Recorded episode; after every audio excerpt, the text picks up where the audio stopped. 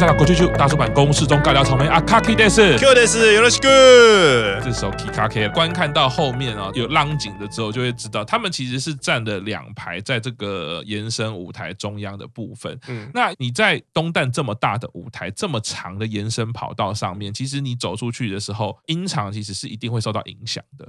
所以一旦你其实不习惯的时候，一定会影响到你判定声音的标准，然后也会进而影响到你歌唱的时候。你要唱到什么部分？嗯，所以回到刚刚讲小音的部分，小音其实它卡喉之后，它当然受到影响。注意小音卡喉之后，下一个音其实是想要清喉咙的音哦，它的那个走音是他想要去。去做清喉咙的音，然后小英唱的那一句的最后一个音，他还是很用力的把它转回到准的，所以小英不是唱不准，他知道准的在哪里，可是光这几个声音的分布跟我们分析下来，你就知道，因为这个在录音室太常见了啦。就如果在录音室 vocal 出现小英的状况的时候，一定是说，那我们先休息一下啊，你喝个水，或者是你要喝什么液体类的东西，因为有些人习惯习惯喝的东西不一样，有些人喜欢喝那个运动，其实有有，因为好像也是你跟我讲，但我就不。多说、哦、是。有人喜欢喝运动饮料啊，电解质的。热茶，或者也有人会喝热茶，茶做就很奇怪，有些人会锁喉，哦、有些人就可以，嗯、所以都不一定啊。只是说彭大海。对，所以对我来说，我听到我不会觉得说这个人怎么不会唱歌。哦、你在录音室听到这种事情，其实每一个主唱都发生过了、嗯、啊。这边我也想就是顺势提出，这两天东一段表演完 Kikake 之后，其实在网络上对于这首歌的评论非常的两极。啊，啊，那就评价好的就是大部分就是啊觉得很感。动就是表成员一人一句那个接力，然后表达出的那个情感，你有感受到，然后就是现在乃木坂可以带给你感动。那评价比较不好，那大概就是刚刚讲的什么翻车啦，那每个人什么唱棒读啦，音不准的啦。那赤木老师一个身为专业音乐人的角度，您怎么看这两集的评价？我们就忽然有点像政论节目。对 赤木你怎么看？那个叫什么名字啊？西平，西平，对，太久没有看了，你知道，我都忘记那些名嘴的名字了。另外一个来赤木立公话吗？我自己会觉得，当然呢，就结果论，你就是作为一个消费者也好，我们叫我们推到很远好了啦。你对一个消费者花钱的是大爷，我花钱是大爷，然后我看表演，我就是要看到完美。如果就是这么简单的逻辑，这当然是 OK 啊，是成立啊。每个人可以作为自由意志的主体的话，想要这样过人生是你的自由啊。当然可以说，老子花了钱，花了时间，我看到就是每个音都要准，每个音情绪都给我跟 Lisa 一样好，跟那个米西亚一样好，OK 啊。那邱元刚就好好努力啊！嗯，打篮球怎么可以有不进的嘞？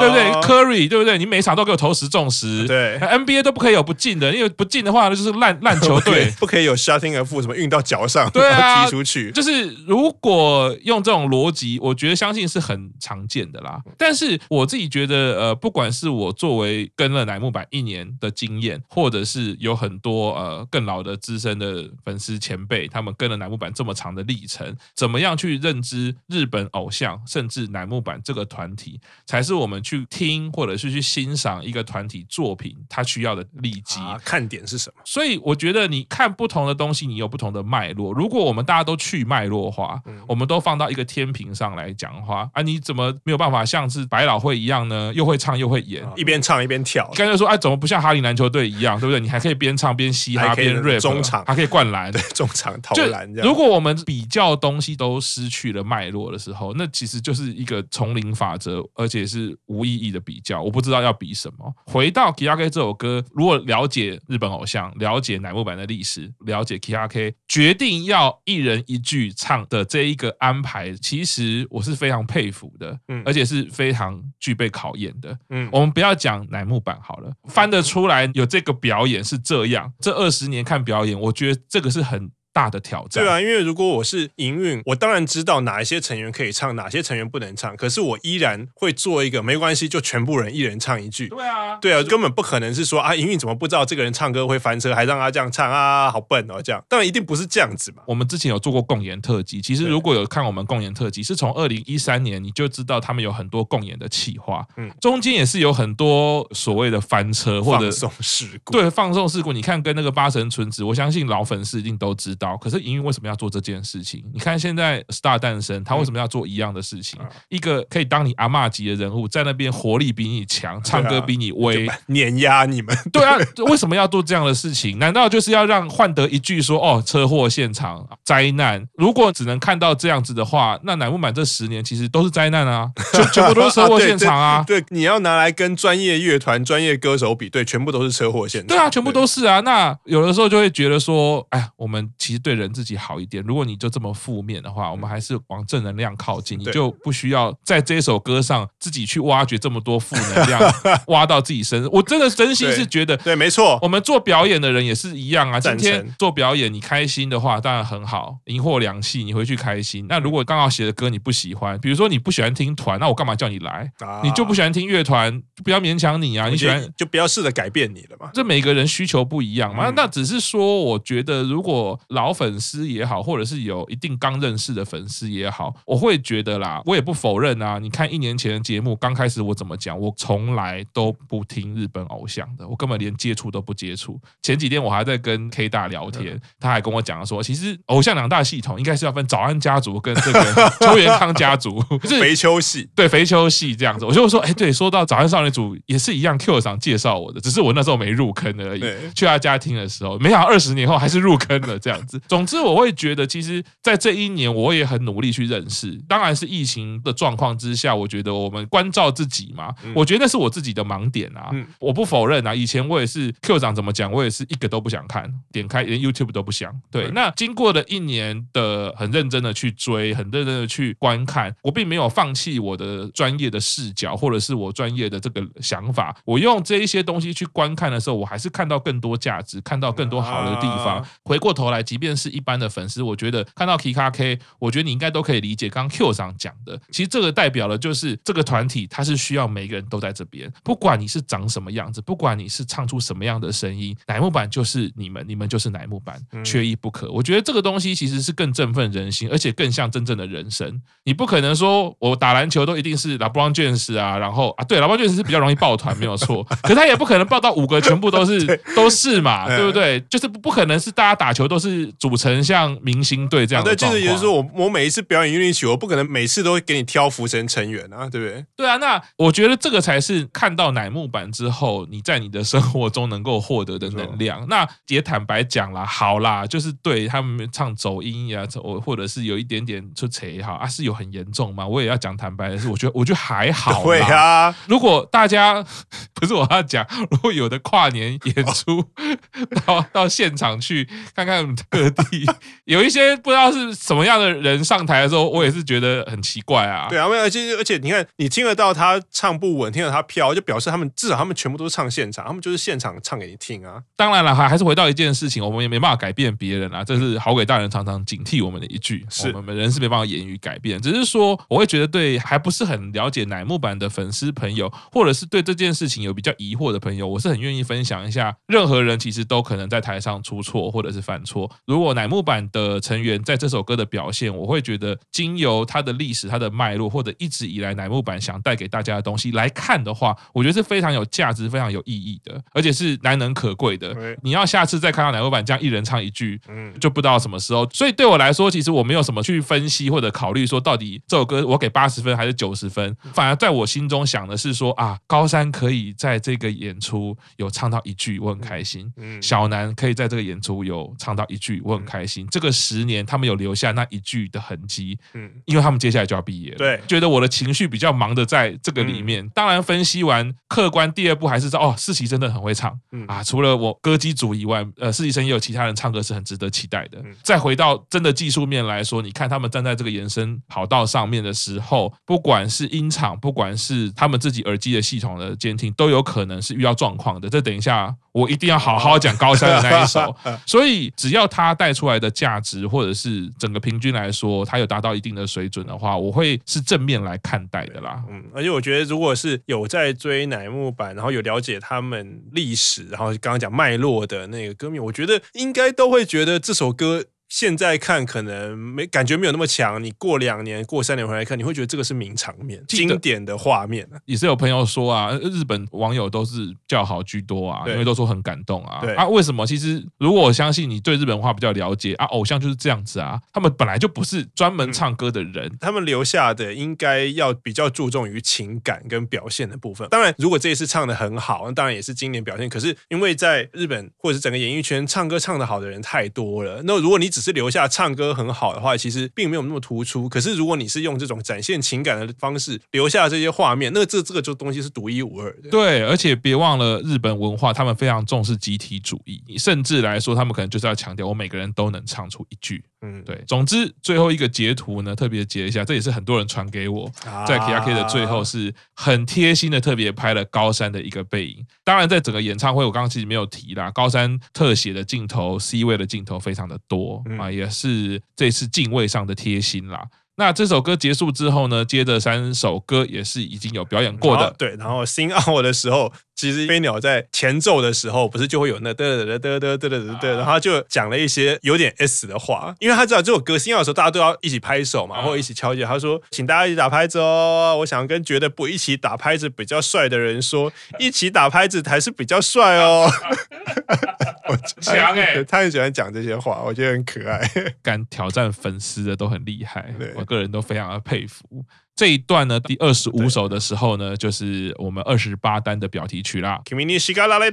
哎，那这首歌东单一有出现过，东单二为什么要讲呢？对，又是我个人的私心的，不好意思。其实我觉得不是，我觉得这首歌第二天除了是高三毕业最后一次表演这首歌的表题曲，我觉得这首歌贺喜遥香的名场面，就是你要从可爱的角度，你要从很美的角度解读，或者是你要从比较戏谑的角度，都可以有解读。哦，一开始就是我们之前还。要讲到说有一个奔跑的动作啊，然后那个深深心这次就是没有代打啦，因为星野男跟神田都在，嗯，中间就是高山嘛。这个奔跑动作之后呢，还有另外一个是他们各自会绕圈圈，嗯，啊，上次我们有讲到，感觉那个深田在追人的时候是真的在追人。啊，我们截图到叶大雄不要跑，对，他是他是真的在追人，看到这个后面啊又来了，麦克风我敲到一些声音啊，为什么？后面玩开了？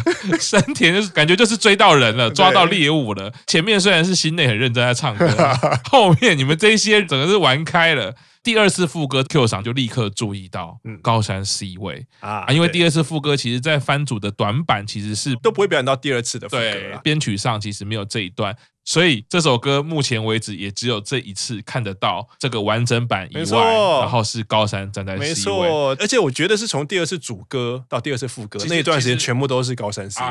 对，是是是。不知道我注意到的部分，刚刚 Q 长也讲到贺喜，但我注意的部分是这首歌呢，理论上也可以算是邱元康要发动的。对，没错，毕业攻击第三波啊。但第三波呢，先拜的是贺喜遥香本人。他其实，在第二次副歌一开始他就哭了啊，就是 Q 赏。说在第二次让给高山 C 位的时候，那我自己会觉得那个情绪其实就是我可能之后就不会看到学姐的背影了。对，你只有这一次的安排会是这样，所以前面其实都玩的很开心哦，就看到贺喜都是笑的很灿烂哦。就第二次主歌副歌一开始，我想说，哎，怪怪的，贺喜的表情怪怪的。我开始一张一张找，果不其然抓到副歌一开始贺喜就已经在考啊。对，一直到中间有个著名的动作，没错，就是神仙叫我们帮他戴皇冠的动作，这个不用演。了，因为他哭就是真的在哭了。对啊，我这边下的标毕业攻击第三波新 center 被学姐秒杀。就是他在哭的时候，我看到高山是双手环胸嘛，然后他的表情是啊，怎么啦？对，就是很温柔的微笑的那个样子。我记得我们第一次看的那个动作做完，贺喜就转过来，然后就在哭了嘛。然后我们的反应怎么是你哭啊？这没用的东西。那个时候真的是很有趣，而且而且可爱。他就是哭不停哎。后续还有一个动作，大家其实明明都是看前面，你看贺喜哭，不想让眼泪流下来，对，想要忍哭的时候就会抬头，我就特别抓到。你也给我老实的演出啊！你你给我整个台都看到几度啦？对，因为我刚刚想讲说，我们从比较开玩笑的那个角度解读，就是如果真的是有一个气话想要弄哭高山，第三波就是让我们看看新 center 的能耐嘛，结果就被高山学姐秒杀，不止没有影响到高山的情绪，你自己还哭的稀里哗啦。所以其实有点像是说，他原本在前半段自己是 C 位的时候，他其实前面没有人嘛。对。然后当他退到前面是高山的时候，光背影就直接秒杀贺西啊！对，学姐是，对，我觉得就是事后如果事后检讨说为为什么那一段怎么那么没用，你自己哭成这样，我完全可以想象贺喜好像就会有一种哭丧脸，说没有办法，高山学姐太强了。看到他的背影，我就好难过。对对对，然后我还想，如果是小英的话，小英就会讲不出话来，一直哭。然后事后就问说是不是高山学姐太厉害，然后小英就会一边哭一边点头。我觉得实习生这两个人就很可爱的点在这边，就其实都还蛮容易哭。其实贺喜也还蛮容易哭。我自己是用一个非常感动的心情啦，尤其是前一段时间才说我决定加推贺喜，尤其是完全是因为二十八单，在东蛋第二天的时候，我更可以确认当初我理解的那样的脉络，真的是营运一定是有安排，或者是说他也这样子告诉乃木板的成员。就是这样的故事线。啊、那贺喜自己知道，如果说啊，那学姐就要走，不管在他心中，呃，学姐是神仙教母也好，是全知全能影响他的人也好，或者就是一个温柔的前辈，甚至他就是要代替高山完成高山以前没有办法完成的梦想的那个女孩的话，我觉得那个其实责任是很很重大的。就是你想想，如果高山是真的说啊，我以前就想要像你这样，那我做不到了，那今后就拜托你，以后就拜托你，你你可以做的比我更好。对，你你就是。我想要成为的那样的女孩的话，贺喜真的是下半场都在哭，是没话讲。我下面看到还有一段截图，你看看那个飞鸟跟美月从容自在的演出，旁边照到贺喜还是在哭啊啊，表情完全就是不行啊，然后眼泪滴下来，最后我们看到两行泪痕，非常的明显，所以他几乎下半段都在哭。哎，可是我觉得就是因为他哭了，我觉得这次的表演其实很经典。我们刚刚是从比较开玩笑的角度来把那个贺喜想象成实习生派出的刺客，结果被秒杀。可是你在实际上表演看，我觉得就是因为他有哭，所以他最后定卡的时候，你是看到他两行清泪流下来，哦，真好看。对，就是很好看。那时候讲的，我的主推是高山交接给贺喜这样子的一个脉络，看到这样的表演，看到贺喜这样子的情绪的时候，又是那个 M O E M O E 那个 M O E 真的不知道怎么表达，可是就很谢谢高山，很谢谢贺喜，然后也觉得说啊，很幸运可以推他们两个人。啊！然后他们两个人竟然可以在二十八单的标题曲这样子演出，在东旦第二天这样子的演出，我我觉得每一个对我来说都是历史性的画面。对对对，可是再怎么样历史性，还是讲到飞鸟学姐，就这首歌在唱完以后，剩下不是出来介绍啊？等一下就是最后一首歌的时候，就看到一个卡，就是飞鸟在对着贺喜笑，就是 就是看到别人发生不幸的事情的时候，那个飞鸟的笑脸，他就完全跟贺喜两个人对看，然后贺喜也在笑，一边哭一边笑，然后飞鸟就是看着他笑，那个表情就是说啊，你知道战士因为唱到哭是什么感受？就是笑的超开心。对，再怎么样历史画面，在飞鸟的眼中，他只看到你的不幸。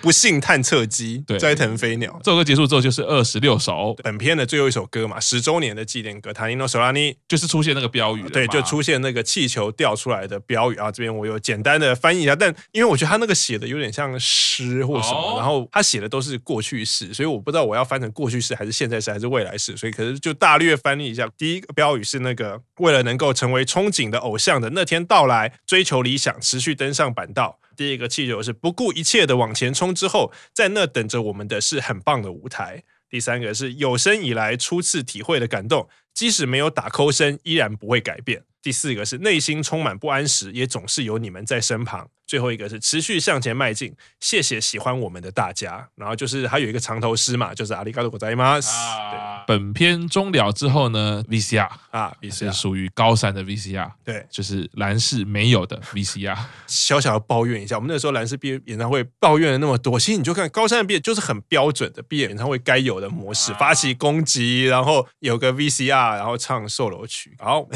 这个就不要再讲了，我们要维持高山毕业的情。 情绪继续讲下去。有一幕让我觉得很动容啊，因为刚刚一开始呢，Q 长说啊，比较戏谑、比较开玩笑的方式啊，其实我觉得那个背后藏着一个很大的主轴，是高山是一个很爱忍哭的女孩啊。前面我们就有说，高山就是一个强忍着自己的所有情绪，总是只想要表达温柔的那一面，各种状况下都是想办法不要哭。嗯，所以 VCR 这个时候可以说是第四波攻击，第四波攻击。对，但是这个攻击其实是有限的，因为这时候如果成员在后台，他是不一定会看到的。对，看到的是期待的身影。啊，然后高山就是全面式的哭泣，最后是上一个字卡，高山一时，二零一一八月二十一到二零二一十一月二十一啊，这就是他在乃木坂的在偶像生涯的日子。是这个 VCR 结束之后呢，第一首歌就带来他的 solo 曲。瓦达西诺伊喽，对照到第一天的时候呢，这个位置其实放的是最后的台行。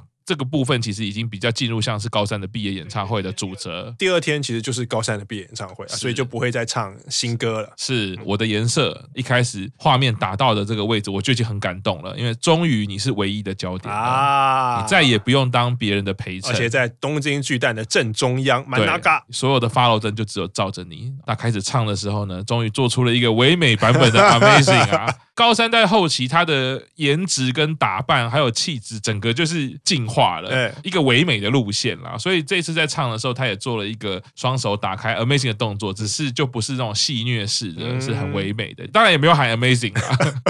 第一次主歌的时候呢，中间一段呢，因为这首歌也是一样，有一些网络上的评论就是说他没有唱的很好。可是这时候我就要细细的来分享一下我的观看的这个感觉啦。那一段其实他很明显的有一个拉差，就是整个拍子也没有唱对，嗯，然后整个就是不知道发生什么事情。你注意到他其实在摸耳机，而且他摸耳机的时候呢，他表情是有点困惑，绝对是一个高度的耳机问题啦。我们就忽然就有点爆音或者什么。我还特别拿这个影片去跟音响从业人员讨论啦。这个原则上第一个状况是它一定有爆音，因为爆音的话，你就会耳朵会不舒服。对，他们做的都是耳膜式的哦，是塞到耳道里面的，耳朵旁边有一些杂音就不是很舒服了。对，更何况是在耳道里面，如果有一点爆音，是一定会干扰的。那另外一个是注意到高山落拍，落拍的状况的时候呢，很有可能就是断讯。哦，因为断讯的时候，你就会只剩下听到大概是外面的现场喇叭送出来的声音啊，那就是有 lag 了嘛，就延迟了。因为高山的位置是在延伸台的正中央，它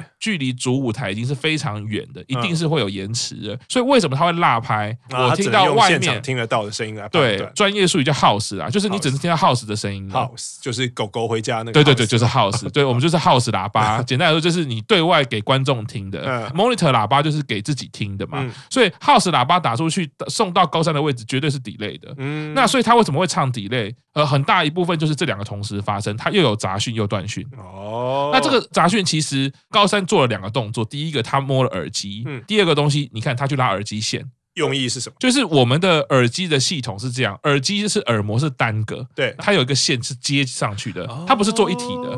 现在新的耳机都是这样，因为你如果做成一体啊，我如果线坏掉，我不就耳机就按掉，所以现在都会做连接式的。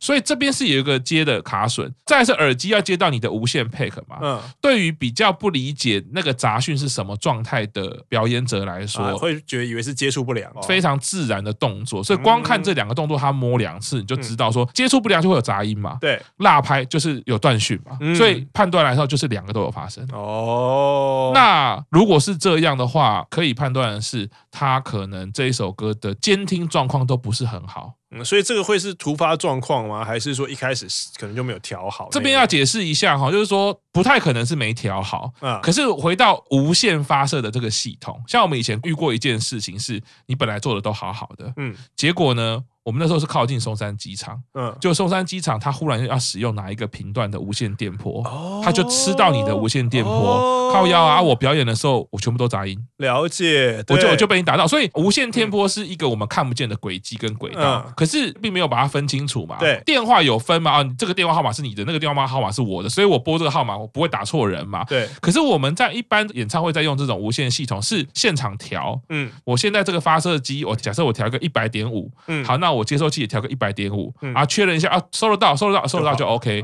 可是那个有可能忽然就被别人用走了，然后你就干扰了嘛。我懂，就跟那个广播一样嘛。有的时候你走到有一些地下电台，它其实会抢到一般电台有，那你。离那个地下电台比较近的时候，你就会听到杂讯，就是你本来在听的，可能就会被地下电台盖台或什么，那就是因为那个时候它的杂讯的讯号反而比较强，它就盖过你本来的讯号。对，就是无线系统这么多，嗯、当然后来硬体会一直改进嘛，嗯、会会会让这件事情状况就是没有这么严重，但是没有一场演唱会可以百分之百跟你保证说啊，我告诉你，今天无线耳机是完全不会被干扰，哦、没有人敢讲这件事情的，所以看到高山的反应，你要说。怎么补救吗？可是就是很难很难了，因为我这是突发状况。对，因为我现场调好，我也不可能给你两个频道、两台机器，然后叫你说听到杂音的时候立刻换耳机。对，因为这个在表演的形态上不适合嘛，而且也不符合基本效益。再加上你已经在表演当中的时候，我没办法帮你换频道。一般来说，如果我们在彩排发现这种事情的时候，我们是会把我们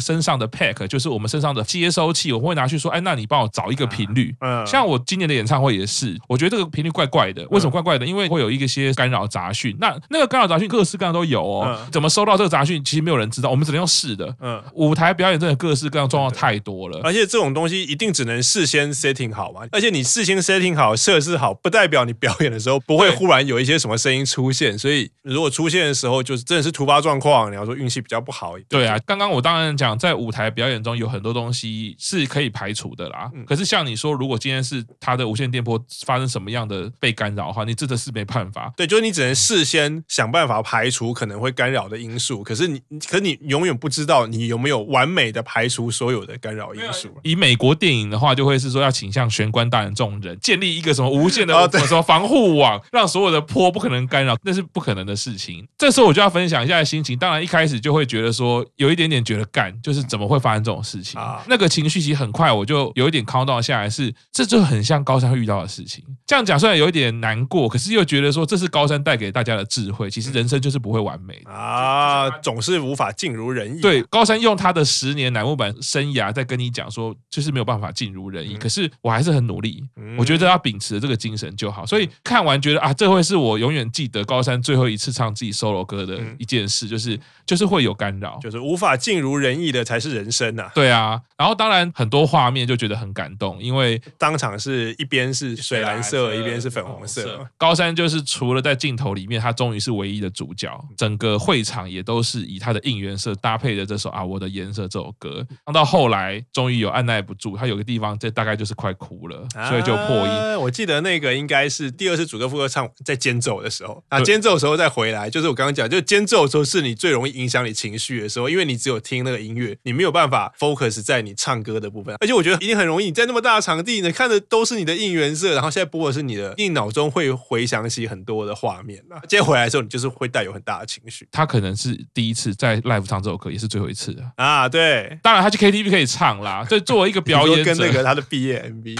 对里面，可以他可以唱两首了。对，就是说，我觉得那个情绪上累积到这边的时候，终于就是哭了。所以其实前面半段的时候，我的确也就是觉得说啊，高三是不是不太适应或不太习惯？甚至我有想到，就高三后来会以演绎主持为主嘛，那他可能也很久没有练唱，所以啊，总觉得他好像气没有这么长，好像很刻意用一些语气的方式，气就是说有点在说唱的方式。如果大家注意到前半段，他还没有遇到耳机状况的时候，他有几句刻意跟单曲的那个录音室版本不太一样的唱腔，可是到了这一段的时候，完全理解了，因为他其实就是很想哭，他就是一直在忍哭，一直在忍啊。大家其实想一想就知道，你在忍哭的时候，你的气是会没办法很长的。哎，帮你试试看，这样讲很奇怪啦，所以很难遇到，很难遇到，所以要怎么制造一个 人哭的情境呢？人很想哭，你又要拉长音，是非常难的事情。所以我可以理解那个气短，然后它有些地方其实很不稳。其实是因为我们在唱歌的时候，有一些音是会特别有感情跟情绪在里面，所以你要用那个地方共鸣的时候，你一共鸣下去，你就是哭点就来了。所以我觉得他一直在避开这件事。这个不是说我自己作为高三的推自己脑补，等一下看他后面唱歌就知道。所以这首歌。歌用这种心情去理解的时候，就会觉得他唱怎么样根本就不是重点。他遇到耳机这个状况，我也不在意。嗯，必须要说的是，如果有看过以前的人毕业演唱会上有唱自己 solo 曲的，说哭到唱不出来是司空见惯的事情啊。高山已经把整首歌唱完，都可以忍住情绪，我觉得其实这很强哎。对啊，然后高山最后一个卡还是出现他的招牌表情，就是皱眉头，很尴尬啊，不好意思啦。他其实整段都很美，对。但是我觉得高山就是很可爱的地方，就是他那个心中就是那个不知道在不好意思什么，想要表达不要以我为主的那种概念，他一直都会在脸上流露。即便他唱这个 solo 曲，这个就是你的 solo 曲啊。哎呀，不好意思啊，这个只有我一个人唱，真 是抱歉。抓到这个表情的时候，你就是又难过又觉得很好笑，就是啊，这这就是我们很喜欢的高山。好，那我们先休息一下，稍后继续听大叔版公式中。